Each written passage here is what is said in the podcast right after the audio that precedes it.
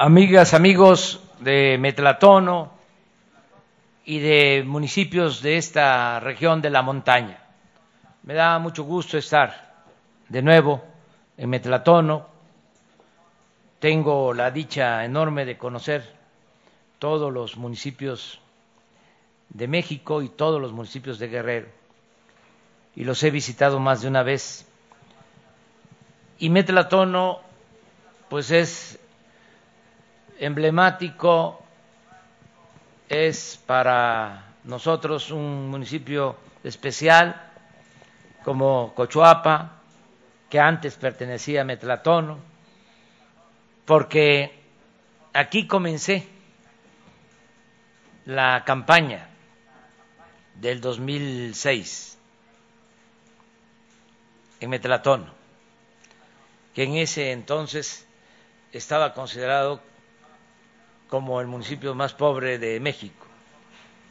Y luego regresé también a la siguiente campaña. Y ahora regreso.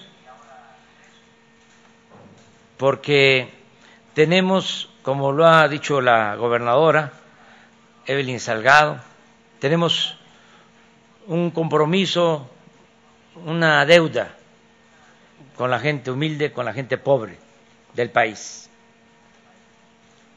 Atendemos a todos, escuchamos a todos, respetamos a todos, pero se le da preferencia a la gente humilde, porque como también lo mencionó la gobernadora, por el bien de todos, primero los pobres. Vamos a seguir ayudando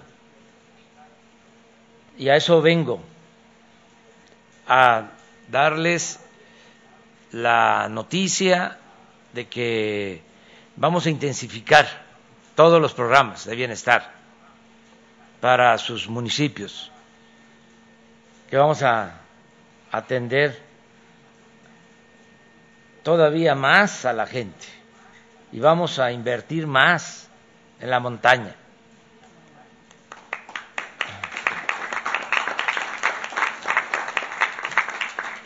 Y ya tenemos establecido el mecanismo de cómo dar respuestas a las necesidades, a las peticiones, a las demandas del pueblo. Desde el principio elaboramos un programa integral y en todos los municipios de México, en los cerca de 2.500 municipios, hay un programa de bienestar. Y me llena de orgullo poder decir que en el 70% de los hogares de México llega cuando menos un programa de bienestar. Que en la pirámide son de los más pobres hacia la clase media. No desatendemos el 30% de arriba, porque si le va bien a la gente, si le va bien a los pobres, si no hay crisis económica de consumo, pues se beneficia el comercio y se beneficia la industria. Un pueblo empobrecido que solo tiene para lo indispensable y a veces ni siquiera eso, pues no contribuye al fortalecimiento de la economía nacional, del mercado interno. Entonces, a los de arriba les conviene que le vaya bien a los de abajo. Por eso digo arriba a los de abajo. Que nos preocupemos por los pobres. Si llegan apoyos a las comunidades, pues se benefician los dueños de las tiendas, el transporte, los que se dedican a la construcción,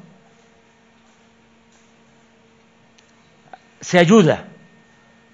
Pero además, ese 30% se beneficia también porque la paz es fruto de la justicia. Si se atiende al pueblo, si se combate la pobreza, estamos también combatiendo la delincuencia. Si le damos opción a los jóvenes, se les da la posibilidad de trabajo, de estudio, pues entonces ya no eh, se verían en la necesidad de tomar el camino de las conductas antisociales, ya no los enganchan, ya no se los llevan. Por eso el programa Joven Futuro es importantísimo, el programa de las becas, no abandonar a los jóvenes. La lucha con las bandas de la delincuencia es esa quitarles el semillero, quitarles el ejército de reserva, que no se lleven a los jóvenes. Por eso decimos becarios, no sicarios. Y esto se traduce en paz, en tranquilidad para todos. Y desde luego hay otros beneficios porque se están haciendo obras en el país y las empresas constructoras pues pertenecen a ese 30%, los dueños, los ingenieros, los profesionales. Logramos la firma del tratado la ampliación, ratificación del tratado y eso significa que llegue inversión al país, que está llegando como nunca inversión extranjera para crear empleos y se ayuda al 30%. Pero no es nada más el bienestar material. Lo más importante es el bienestar del alma y ser cada vez más humanos, más fraternos, más solidarios. No se le puede dar la espalda al que sufre. Siempre recuerdo lo que decía un filósofo alemán famoso, decía, quien tenga como vocación ser un animal, puede naturalmente dar la espalda a los dolores de la humanidad y trabajar en su propio provecho. Ya no se puede decir así. Esta frase la pronunció este filósofo en el siglo XIX, porque ahora ya se sabe que los animales tienen sentimientos y que hay que cuidarlos. Pero da la idea de que no podemos estar pensando nada más en nosotros. Se molestan mucho los fifís, los conservadores, cuando lo planteo. Pero, ¿y entonces por qué decimos que somos religiosos. ¿Y a qué vamos al templo? Se practique la religión católica o cualquier denominación de la religión, evangélica, si olvidamos los mandamientos. ¿Y dónde queda el amor al prójimo? Que es la esencia de la filosofía cristiana y también para los laicos. los no creyentes. Aristóteles decía que todos debíamos de procurar la felicidad de nuestros semejantes.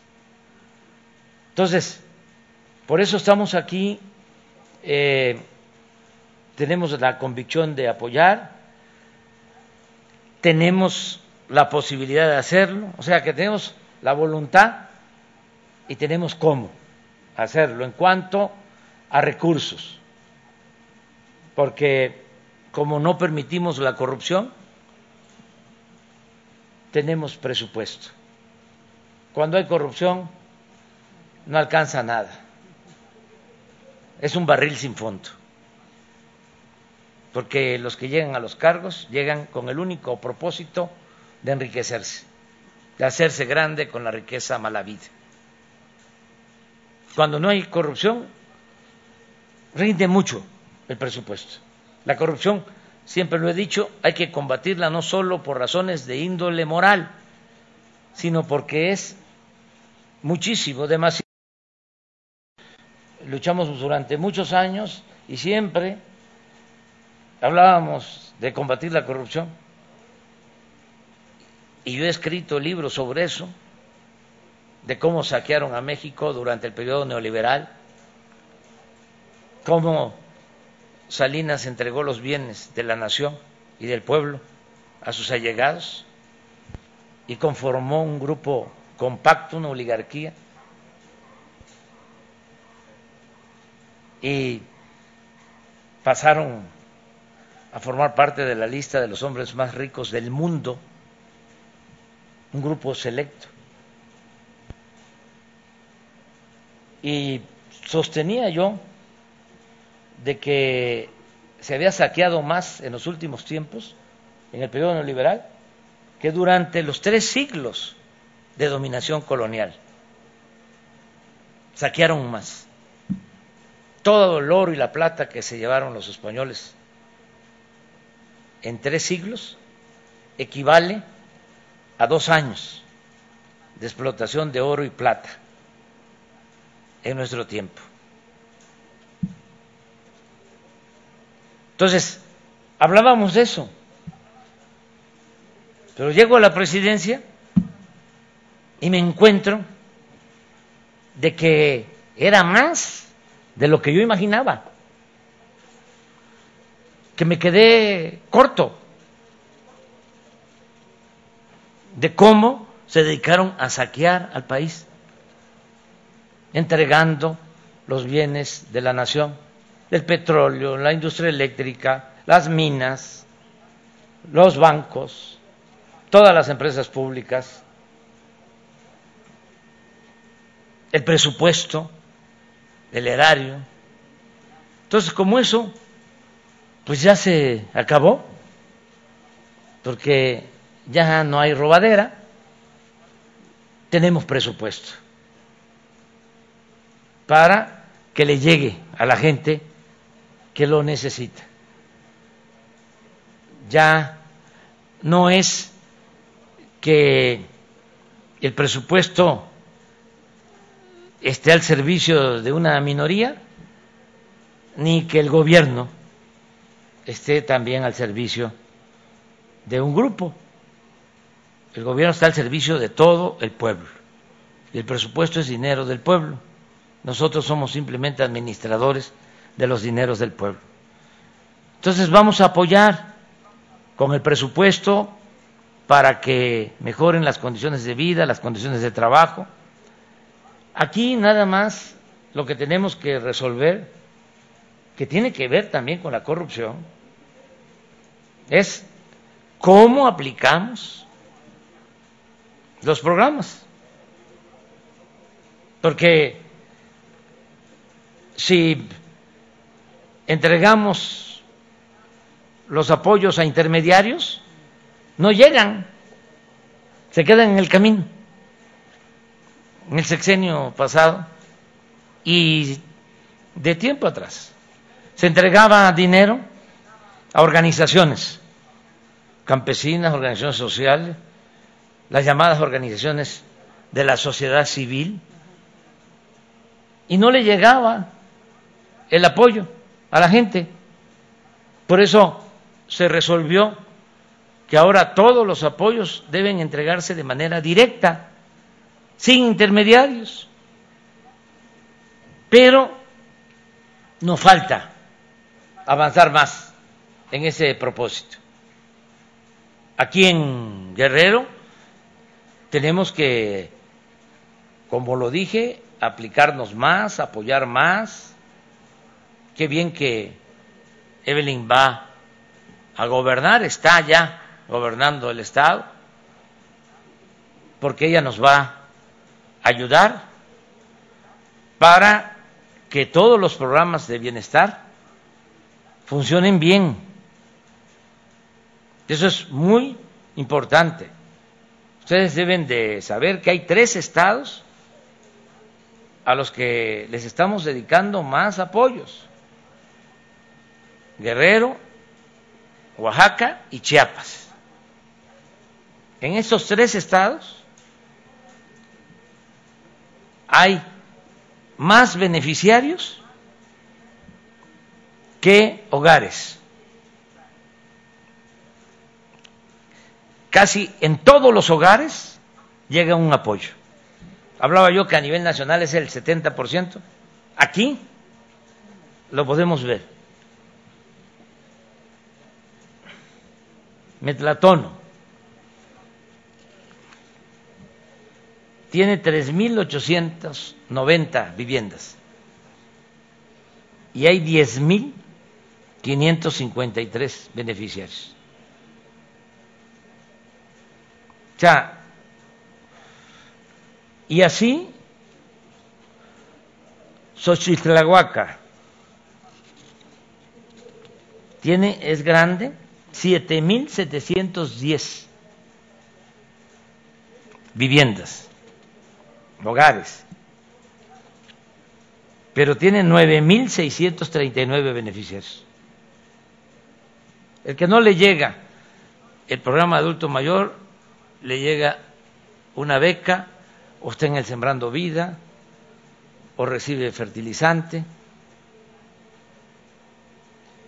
Y así en los cinco municipios. Cochuapa, 4.166 viviendas, 8.981 beneficiarios. Y aquí estaba yo viendo, venía revisando, que no se incluye el Sembrando Vida, que de los cinco municipios es el único que no está y que hay que este, aplicar. En nosotros sí. Entonces, esto ya está. El joven es construyendo el futuro, es cosa de consolidarlo. Las becas para los que están estudiando en el nivel superior, aquí en esta región del país, tiene que ser a todos. Todo el que esté estudiando el nivel universitario debe de recibir una beca sea, para que ya empecemos. Y eh, Evelyn va a estar pendiente. En estudiantes de bachillerato, todos tienen que recibir su beca. Eh, para preescolar, primaria y secundaria, si se puede, todos. Ahora hay 2.765 familias en Cochuapa, por ejemplo. Pero procurar que se amplíen. La escuela es nuestra, Cochuapa. Tiene 131 escuelas y se está apoyando en 116. Hay que llegar al 100. Y una cosa que me plantearon en el camino, por eso también llegué tarde, porque me estuvieron parando, sí, de que están recibiendo, lo de la escuela es nuestra, pero hace falta eh, construir un aula, dos, Entonces hay que buscar la forma de ampliarles lo de la escuela es nuestra, adelantarles para que hagan su aula. Me decían también en una comunidad, eh, nos dieron 150 mil pesos porque teníamos 50 niños, ahora tenemos 70, ya nos tocan 200 mil. Entonces tienen que estar revisando. Eh, la pensión a adultos mayores, pues ya sabemos, hay que aplicar el incremento. Aquí ya la mayoría recibía su apoyo a partir de los 65 años, porque son comunidades indígenas, pero se tiene que eh, revisar y ver que nadie eh, se quede sin la pensión. La pensión para niñas, niños con discapacidad, lo mismo, y aquí aplica para todos. Pensión para todos los discapacitados, o sea, no solo niñas y niños. Y esto lo vamos a ver con Evelyn. Ya lo platicaron. Eh, continuar con el programa de apoyo a madres solteras, eh, lo que tiene que ver con las estancias infantiles, lo de producción para el bienestar, ahí tenemos pendiente, ahí Evelyn nos va a ayudar a hacer un censo con Carlos, que es el coordinador de los eh, promotores, o servidores de la nación, hacer un censo para ver quiénes están recibiendo el apoyo. Porque este programa viene de tiempo atrás, era el Procampo, y habían muchas irregularidades. Y quiero constatar que realmente esté llegándole a la gente. Eh, tenemos que terminar de construir las sucursales para el Banco del Bienestar. Revisé y en los cinco municipios, incluso hay municipios en donde van a haber dos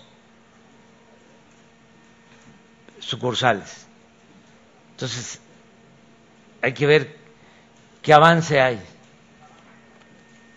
en los cinco municipios para que se tengan los bancos del bienestar, ver los otros programas, eh, el Sembrando Vida, que aquí es muy importante para que la gente tenga opciones, tenga alternativas, pueda reforestar, pueda sembrar árboles frutales y desde luego maderables. Y ese programa pues va a mantenerse durante todo el tiempo que estemos. Y hay que decirle nada más a la gente que aproveche, que si está recibiendo este apoyo, que siembre, que no se les pase el tiempo, porque no sabemos qué nos depara el destino. Entonces, si nos quedan tres años si así lo decide el pueblo, el creador, la ciencia, la naturaleza, pues da tiempo todavía de plantar árboles cítricos, lo que se da en la región, o este, la reforestación, pero terminar de plantar todos los árboles. Y Luego está el programa de fertilizante. Venía yo viendo también eso. Este año va a estar buena la cosecha, porque cada vez está mejor el programa de fertilización y la lluvia le ayudó.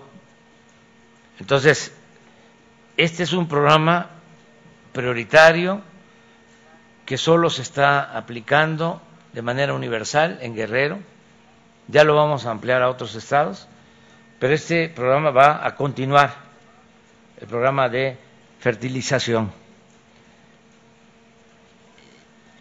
En esto ya vamos avanzando, eh, porque eh, ya se tiene una mecánica de trabajo, solo falta que tengamos las sucursales del Banco del Bienestar para que todos tengan su tarjeta y ya vayan al banco y saquen el dinero de manera directa. Y nos falta otra cosa, que es un desafío, el que hay Internet,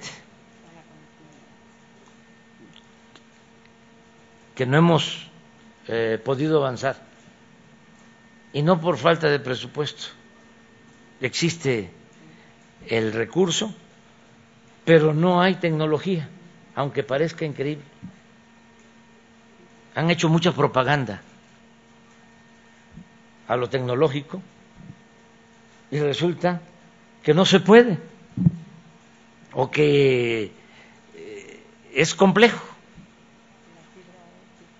Estamos con la fibra óptica, eso es lo que nos va a permitir y con unas eh, transmisoras especiales que se están comprando, que vamos a colocar en todas las escuelas y en los postes de luz, porque esta empresa ya es de la Comisión Federal de Electricidad y el compromiso que tenemos es que se va a garantizar el Internet en todo el territorio nacional. Pero no está fácil, porque no es, a ver, eh, hablamos con la NASA, hablamos con el Pentágono, con el Departamento de Estado en Estados Unidos, una gran empresa, y a ver, les pagamos una renta para colocar un satélite que alumbre todo el territorio y que de esa manera tengamos el Internet. Pues no, eso funciona para la radio, para el teléfono, para la televisión, pero no para el Internet. Y es una tecnología que todavía está en proceso de desarrollo. Parecería que es pan comido, tamalitos de chipilín, pero no, nada más que es importantísimo porque cuando tengamos Internet en todo el territorio, se va a consolidar la transformación de México. Entonces vamos a seguir avanzando con esto. Y eh, lo otro que nos falta es eh, consolidar el sistema de salud. Aquí Guerrero tiene la dicha de que va a estar en Acapulco la sede de la Secretaría de Salud. Entonces, casi le diría al doctor Alcocer, si Guerrero no tiene sus servicios de salud eh, bien establecidos, si no hay buenos centros de salud, buenos hospitales, equipos, médicos, especialistas, medicinas. En Guerrero no sirve nada. Aquí quiero empezar. Y en la montaña, aquí donde más se necesita. Sí, este, además de resolver los servicios de salud de Guerrero, se resuelven también los del estado vecino de Oaxaca y luego eh, se resuelven los problemas del estado vecino de Oaxaca, Chiapas, pues ya con eso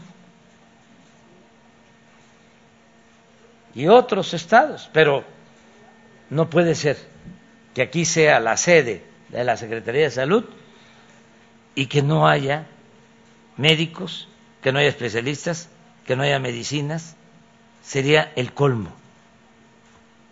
Por eso es un desafío, es un reto. Todo esto eh, yo eh, creo, estoy consciente de que va a ir eh, convirtiéndose en hechos, en realidad. Estos sueños van a ser realidad. Y en esto vamos a tener el apoyo de Evelyn, de la gobernadora.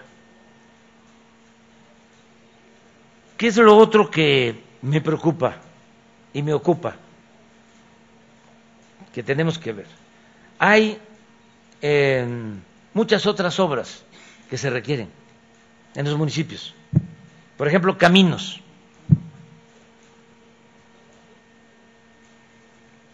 ¿Cómo le hacemos? Lo ideal sería como en Oaxaca, entregarle a los gobiernos municipales su presupuesto para el camino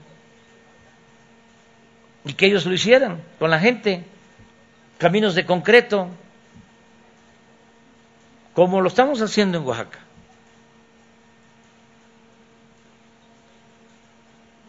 Y se obtiene el efecto multiplicador de que se da trabajo, se hace el camino bien hecho, no con la compañía constructora recomendada, la que este, entrega moche o soborno, todo esto que vemos, que cada año, cada dos años, le ponen una capita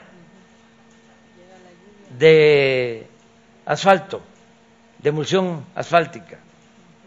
Y viene la lluvia y están los baches y los derrumbes. ¿Qué no podemos hacer buenos caminos de concreto como esto? Como se está haciendo en Oaxaca.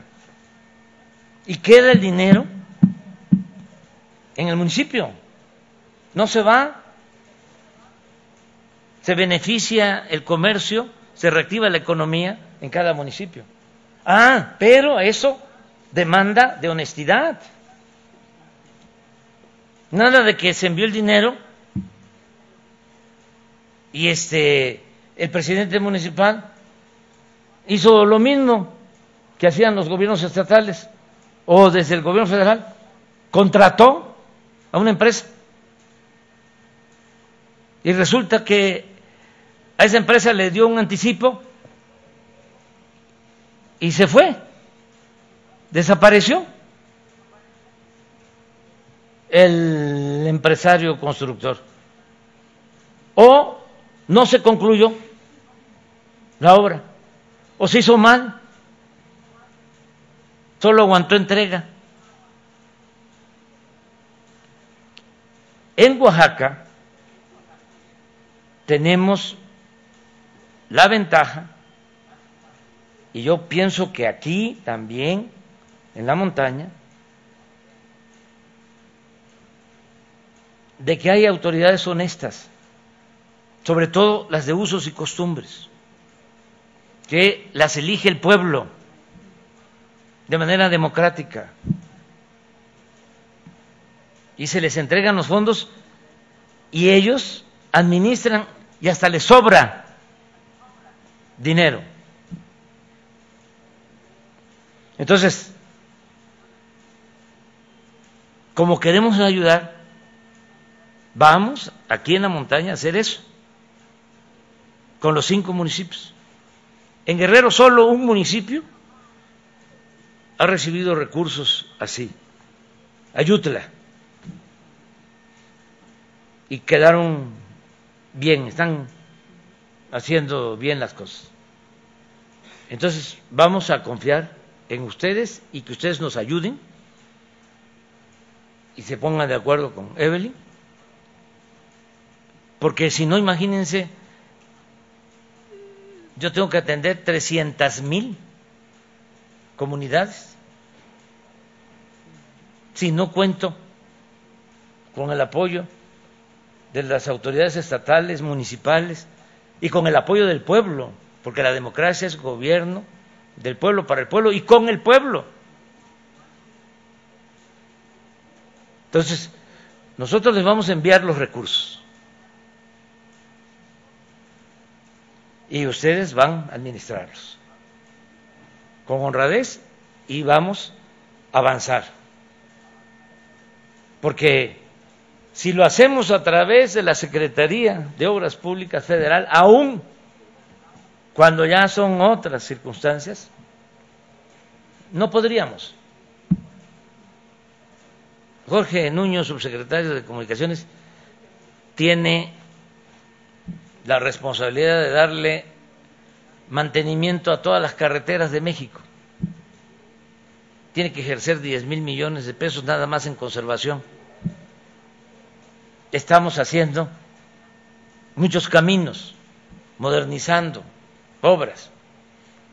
Entonces, si también a Nuño le encargamos que vea esto, es más, eh, Nuño y Adelfo están viendo lo de Oaxaca, pero si les cargamos más trabajo, no vamos a salir. Entonces vamos a repartirnos el trabajo, vamos este, a aligerarnos el peso y todos a trabajar en beneficio de la gente. Lo vengo pensando porque si no lo hacemos así, no avanzamos. Y puse el ejemplo de los caminos, pero hay otro tipo de obra. Hay comunidades que no tienen agua y que hace falta. Y ni modo que le pidamos a Conagua, a ver,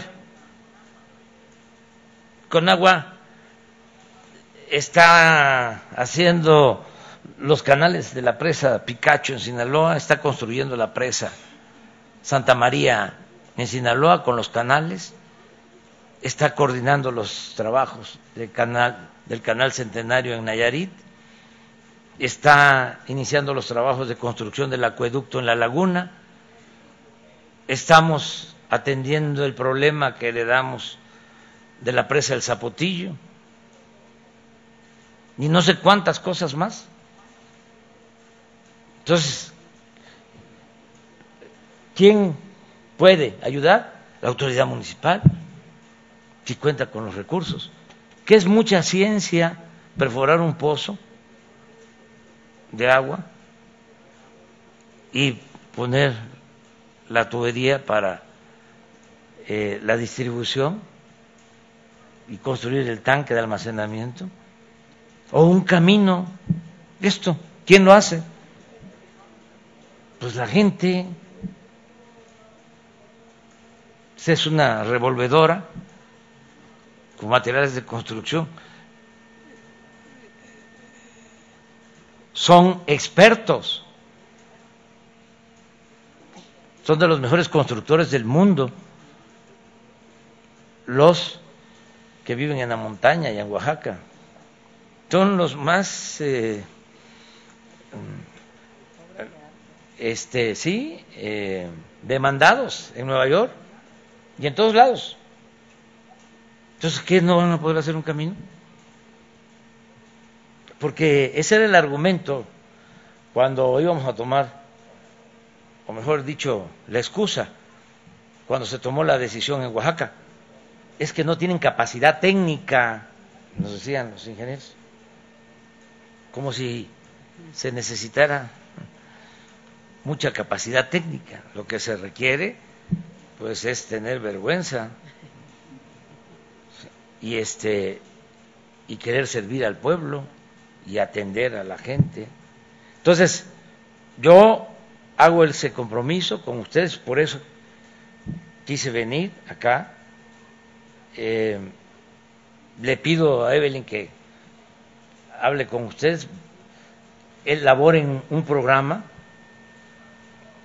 que ustedes puedan ejecutar este año de manera realista, cuál es lo más urgente, qué se necesita más. Acuérdense también de que hay sentimientos porque se atienden nada más las cabeceras municipales y no se atienden las comunidades, o se tiene preferencia por algunas comunidades. Ya conocen ustedes bien eso. Entonces, sean buenos jueces y hay que atender al que más lo requiere, el que más lo necesita. Y pues Evelyn, nos da mucho gusto estar aquí y vamos a, a seguir trabajando. Yo me comprometo a venir eh, pues en unos meses más voy a venir a la montaña, a lo mejor ya no a Metlatón, porque también tengo que estar en otros municipios eh, de la montaña, pero sí vamos a estar. Y nos vamos a estar reuniendo para evaluar, así como evaluamos el programa de bienestar, vamos a evaluar el programa de bienestar municipal, si les parece y muchas gracias por todo.